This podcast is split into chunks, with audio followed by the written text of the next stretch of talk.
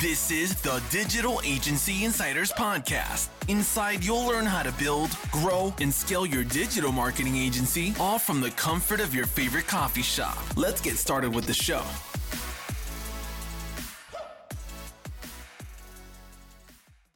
Hey, everybody, and welcome again to the Digital Agency Insiders Podcast. This is the podcast that gives you an inside look into how entrepreneurs built and grew their digital marketing agencies.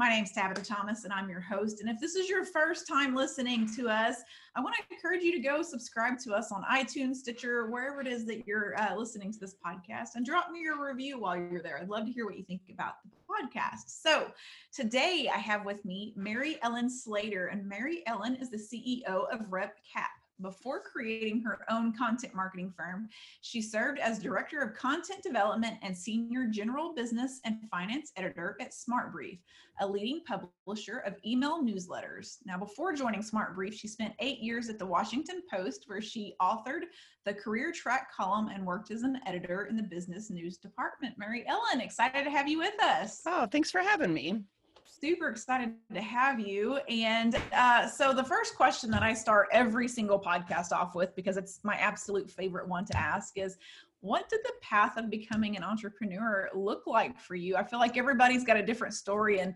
entrepreneurs are not just, they're not born that way. There's always a path. So, I'm always curious to hear what that path sounds like for everyone. Yeah, so for me, um, it was an abrupt one is the best way I could describe it.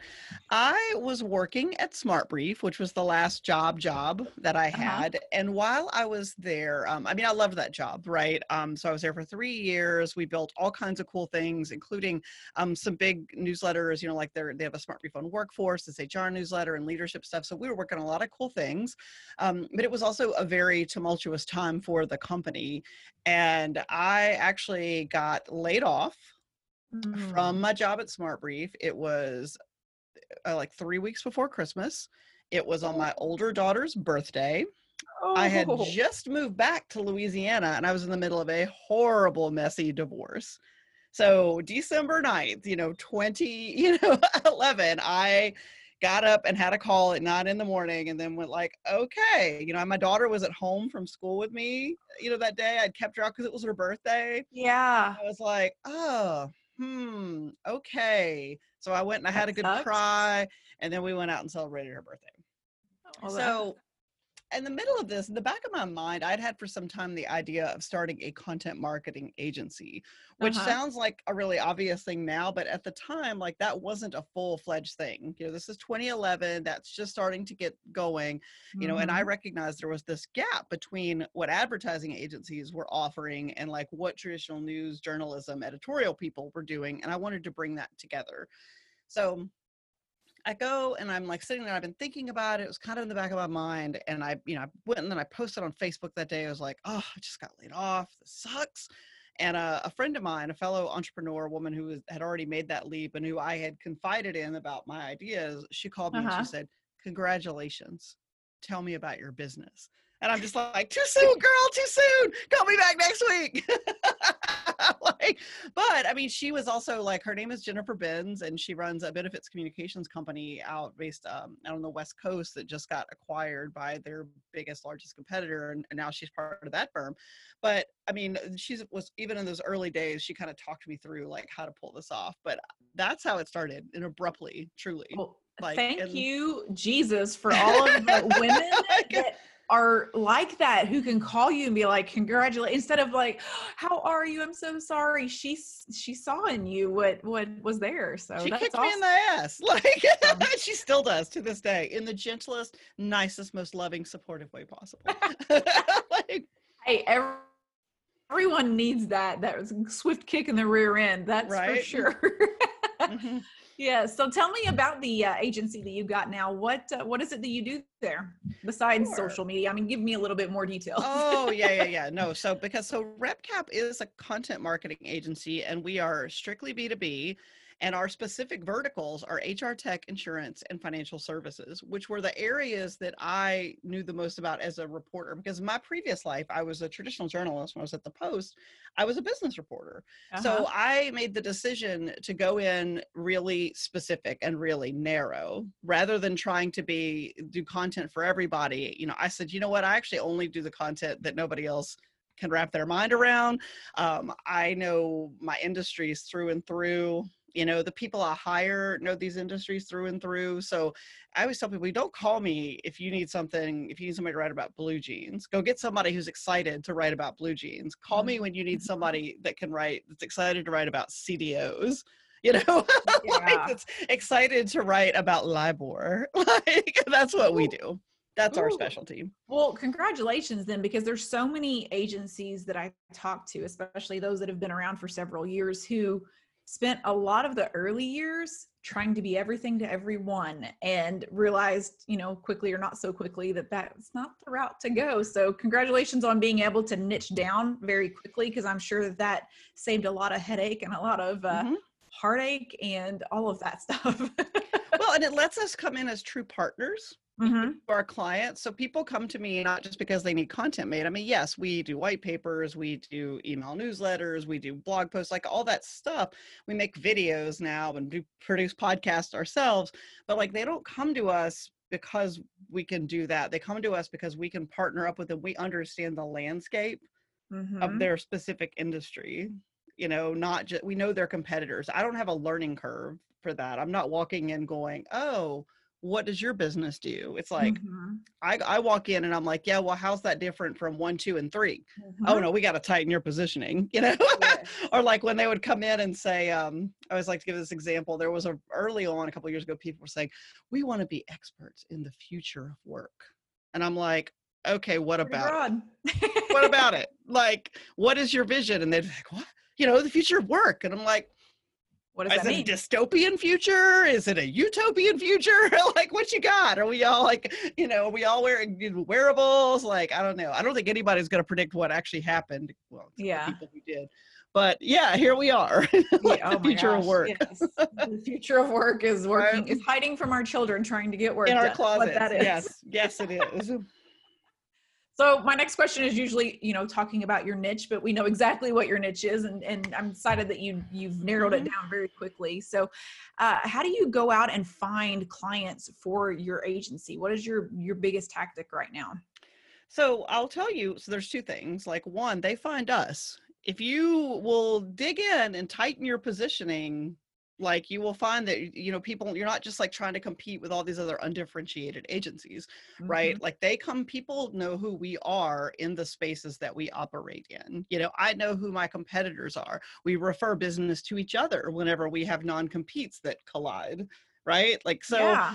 um that's part of it so i show up i go to the industry conferences is what i would have told you in the past i've yeah. got you know 20 years of these relationships first as a reporter you know as a journalist and then you know running my agency i go to the events like i stay on top of things um and now i'm doing the same thing sort of digitally you know i mean mm-hmm. i'm am we are we are increasing our output of content you know we host webinars we do guides you know as i say we do drink our own champagne you know like we do share our ideas through content yes. right good differentiated content um so we do that and then i'm working just to maintain the relationships those real life relationships that i spent all that time developing through virtual connections you know i was going to ask did that did the having the experience working in the reporting help with the relationships that you've got now that was going to be my next question no so. absolutely i mean because i've always I even like as a reporter i was not best reporters you're not transactional i mean you can be right you can show up ask a question and peace out and never talk to anybody again mm-hmm. but things get really good when you've come back and you've asked again and again and again and i i bring that those skills into my work as well like so mm-hmm. you know a mm-hmm. lot of what we do is strategic advisory work on content when i'm trying to figure out that positioning and it's like I tell my team, it's like the first question you ask is a throwaway the third question is when they're going to confess something interesting. Uh-huh. you know, like you got to knock them off their talking points. Yeah, exactly. And, well, and you got to build a relationship too. It's not, mm-hmm. you got to be able to have some kind of something back and forth there. How are right? they going to trust you on the first question? no, they're not. You gotta, you can't, you can't come in hard and fast at first, but you also can't drop it after that first thing. And I no. think relationships are like that too. If like all you think about your networking is that I go there and I go around and I hand out my business card or I added someone on LinkedIn, like that's not a relationship. No. Right. That's the start. Yeah. Like but you got to have to come back around and you're going to have to do something for them you're going to have to create value in that relationship not just Yep.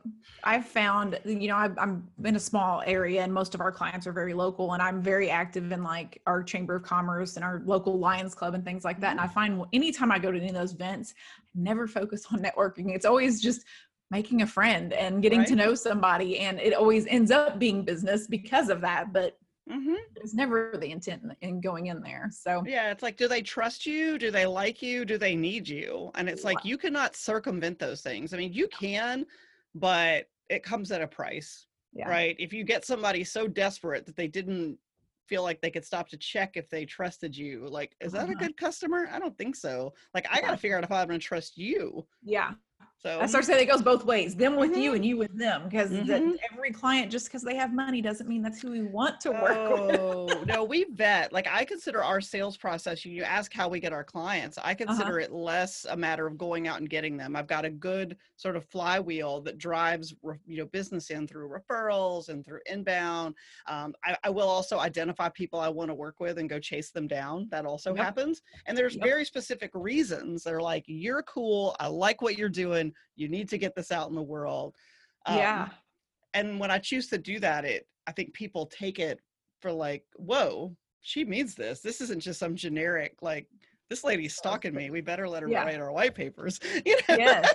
but yes. you know it's um and it doesn't i guess the other thing is we're a lean we're a lean team. I've only got 11 employees like my staff and then we'll flex up and down with contractors. But you know i'm not on the hook to go get business just to keep people fed you yeah. know like that's um we're a we're a, a very like niche agency that focuses on quality of work that we're doing and and commanding a premium price for it rather yeah. than oh i got a big office and i got 50 employees and yeah we got 20 clients it's like uh i don't allow myself to have more than 12 Okay. All right. So everybody's got one they're working with. I like that. So mm-hmm. are you before before COVID, before the crazy mm. crisis hit, were you guys in a building together? Or are you all remote workers or how was that? Oh, we're fully remote. This team was built to be a distributed team from the start. So and our clients are based, they're all over the place. So it doesn't really matter, right, where yeah. we are. I mean, my biggest client is Aon, the okay. insurance company based in mm-hmm. the UK, US headquarters in Chicago. Why would Aon care with their team scattered all over the world that all of my people sat together in Baton Rouge? They would yeah. not. Yeah. So 2011, we started this off from the beginning like, hey, we're going to work where we're going to work. Mm-hmm. And that's always been the case. So I'm here in Baton Rouge. I do have a couple other employees here, but they also work out of their house. Um, mm-hmm. Um, I got somebody in New York. Like we're, I got somebody that's currently working in Jackson Hole, Wyoming. No, like it doesn't matter. We don't as care. As long as you got internet, you're good. That's the way our, our company is. Though from the very beginning, it's I've worked for remotely at home eight years or so now. Mm-hmm.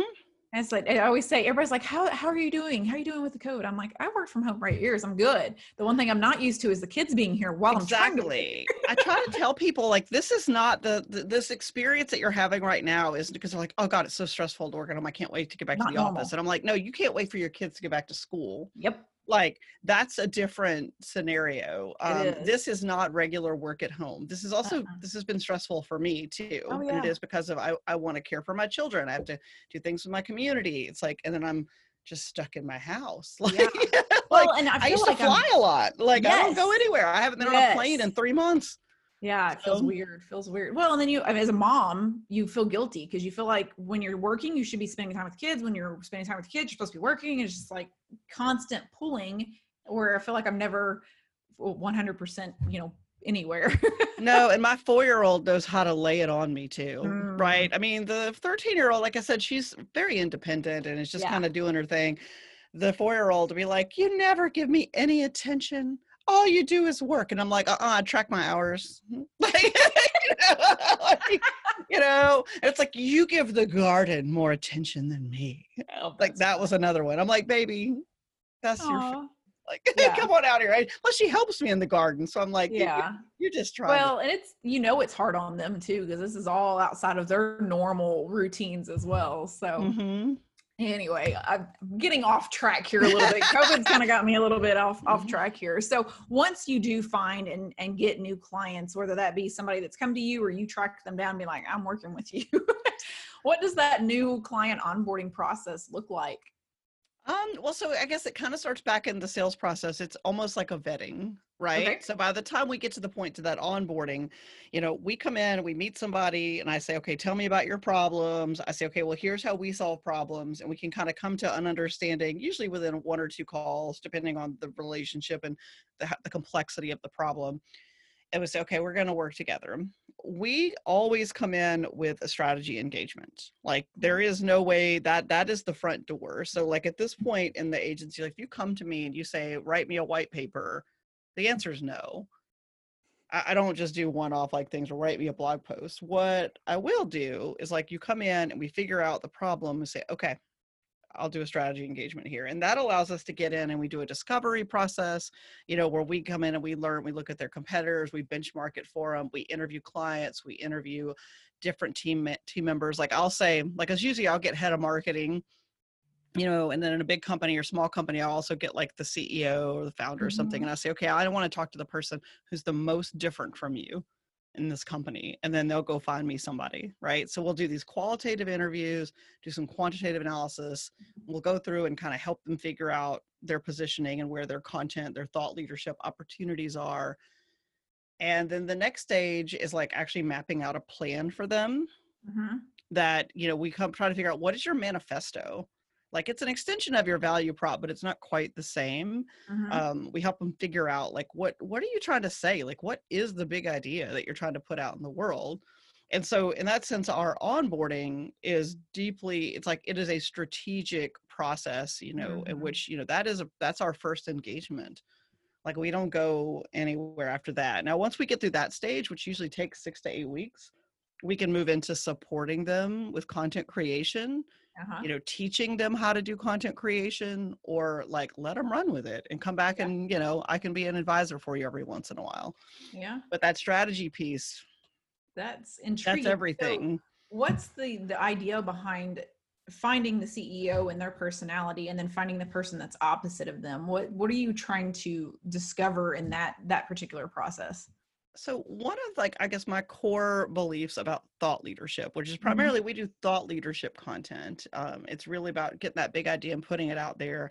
is that once you have a company with more than five people in it like i'll say once you once it tips over into that you're going to have the ceo the founder is going to have idea their perspective about what the value add is right and like how they're mm-hmm. adding value to clients the CMO or head of sales, those people are going to have an idea. But if you can get that person who, and they're usually very sales oriented, they're not operational, they're not customer service oriented.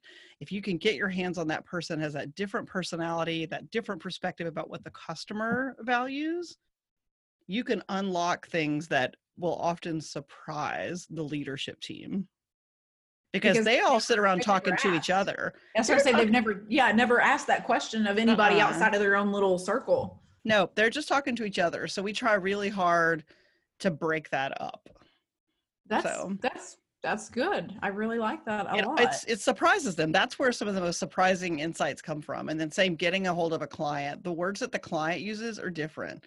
The words that the um that the the you know rank and file employees are very different.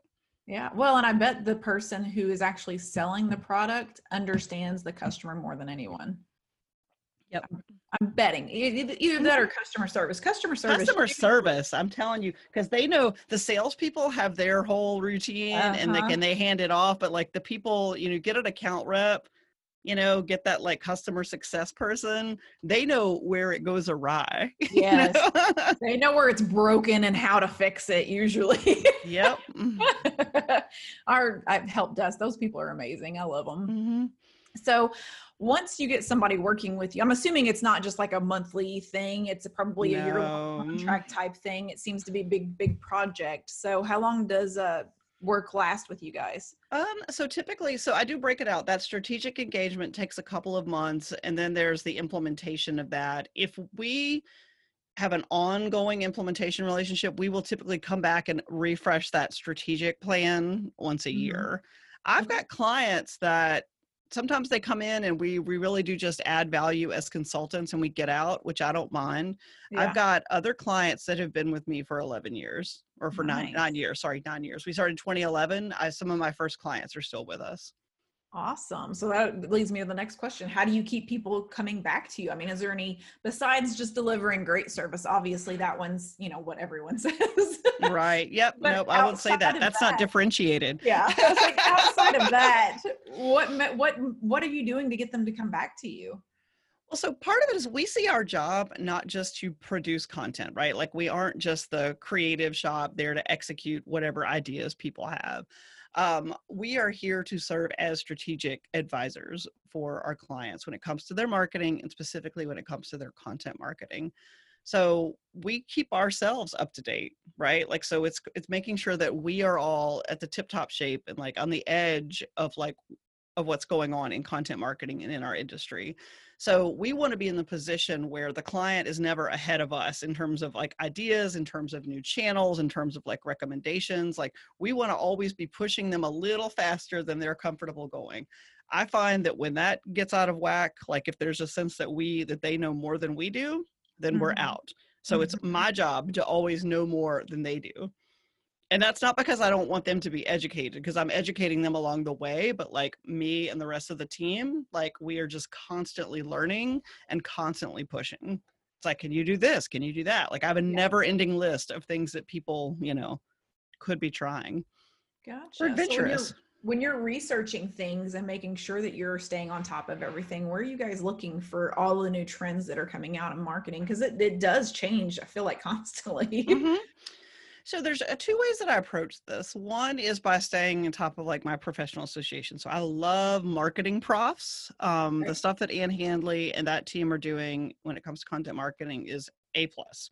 If you're just if you're at that best practices level, same for the Content Marketing Institute good best practices kind of stuff. So that tells me where things kind of are, like what mm-hmm. are the mm-hmm. table stakes.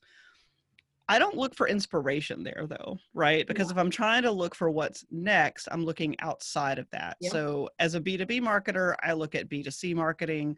Um, I also look at art, frankly, like I'm looking at film, I'm looking at, at music, I'm looking um, at visual art. Like what are, I'm, I'm looking, I'm, you know, my education is actually as a scientist. I have a degree in agronomy, which is soil science. Um, oh. So I, I try to stay in touch with what's happening in science and technology and I the world at large. I grew up, my family owned a fertilizer plant growing up. So, oh, so like, you know what agronomy is. I know what it is. And I'm like, that never happens. that never happens. No one ever knows what agronomy is. No, I have a whole like, you know, a whole ass degree in dirt. My my kids are just like, what?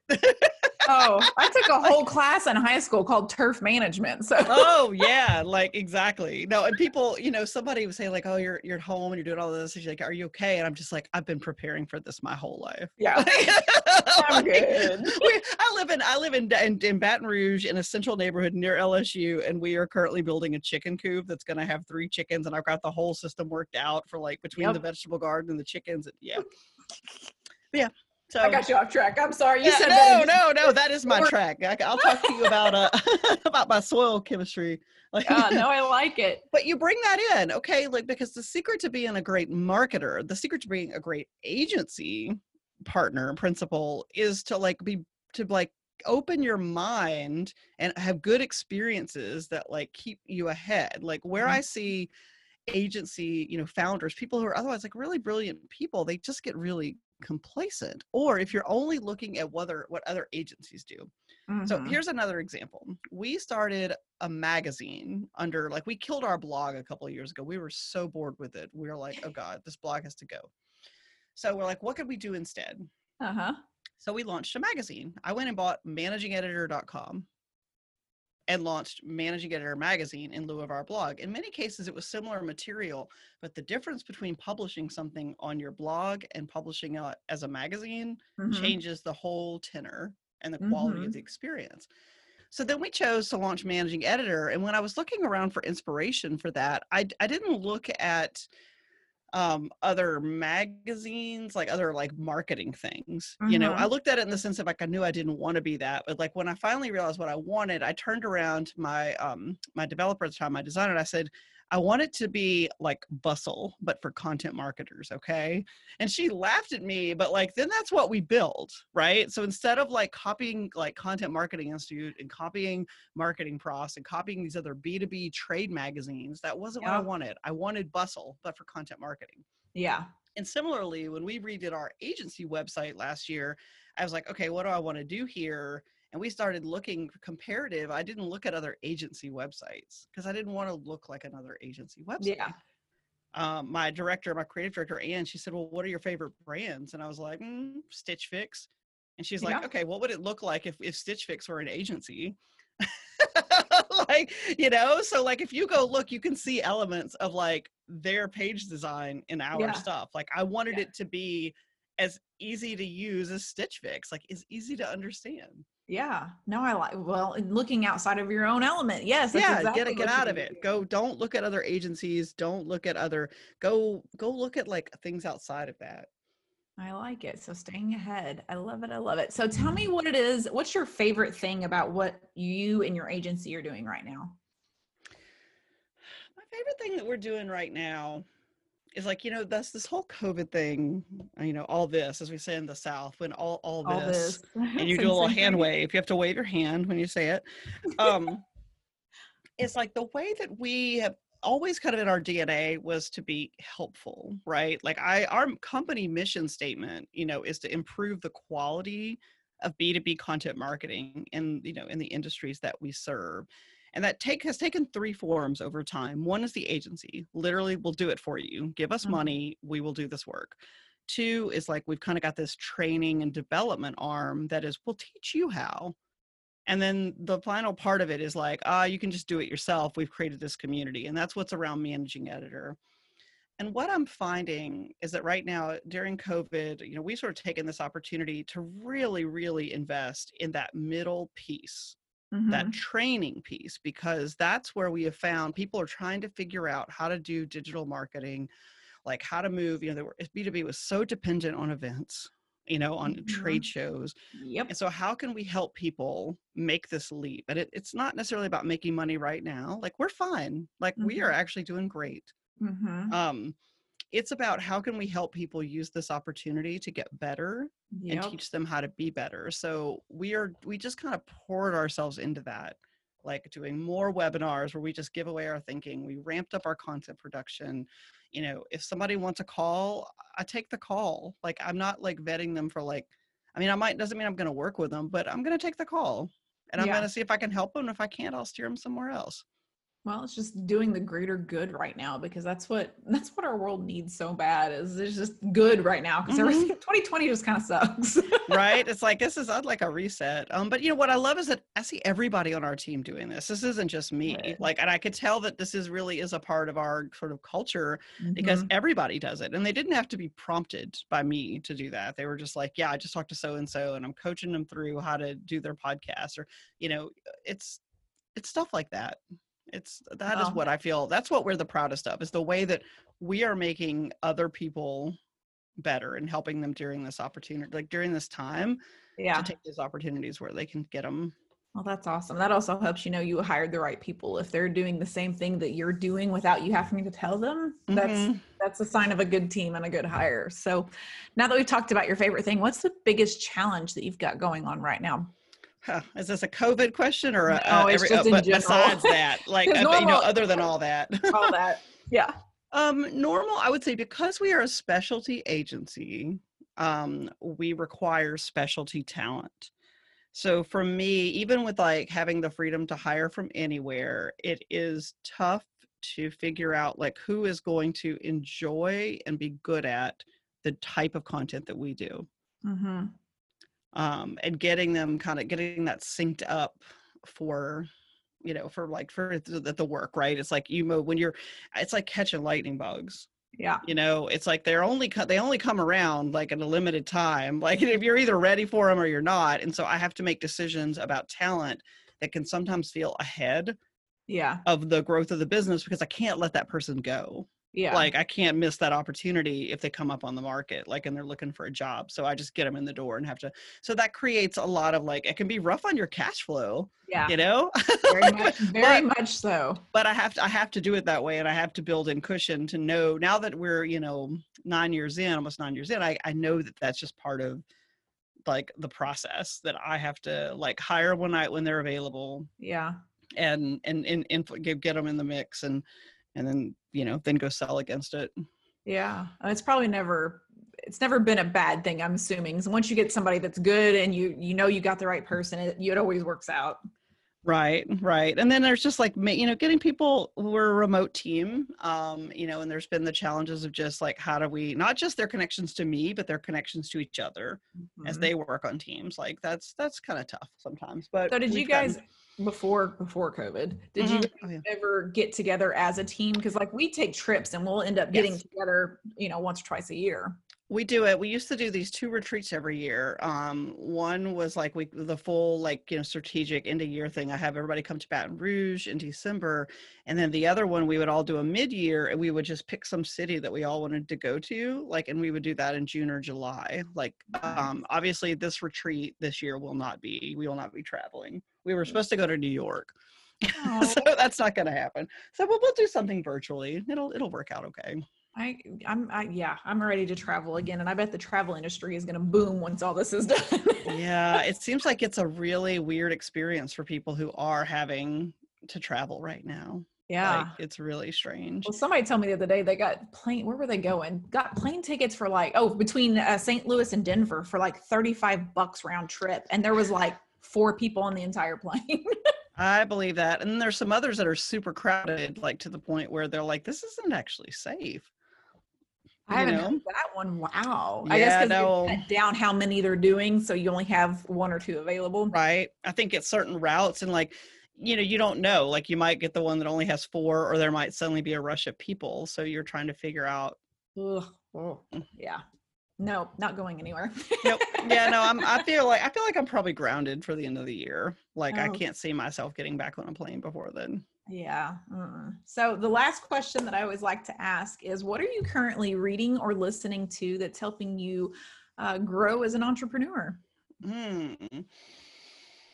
Or are you like some where you're like, I read all trash because my brain doesn't need to focus on work anymore? okay. So I was gonna this is where so when I do read a lot, right? I come in and I've got like all the standard sort of businessy things. But when I want to like, you know, we talk about your brain going sideways, I watch a lot of movies, right? Yeah. Like and I try to bring in things and I watch TV. So I've got I try to watch at least a couple of like good movies a week, but then uh, yeah. my biggest guilty pleasure, and I will tell you, I'll probably at some point going to write about things that I've learned, you know, from watching this show, but it's supernatural.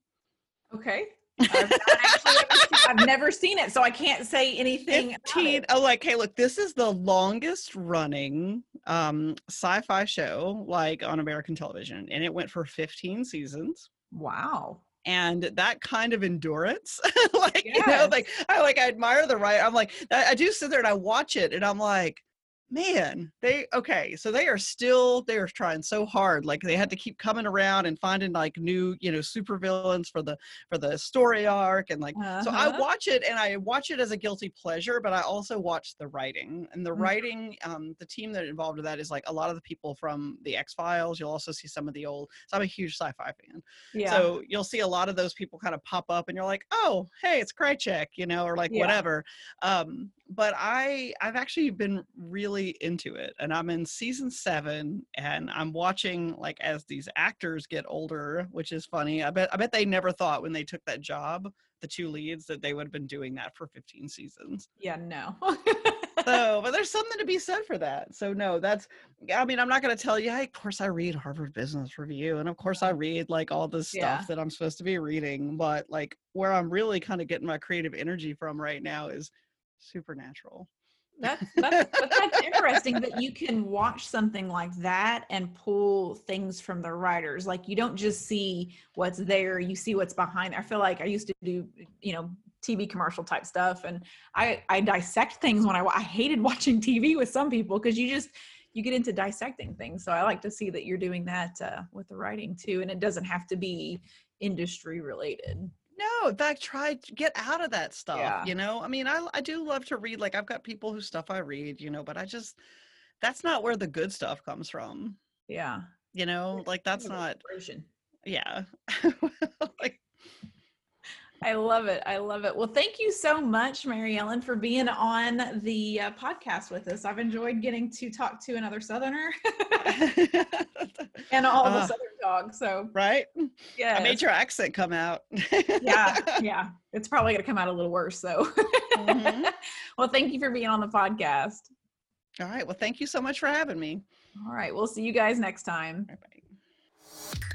You've been listening to the Digital Agency Insiders Podcast. For more tutorials on growing your digital marketing agency, make sure to visit digitalagencyinsiders.com.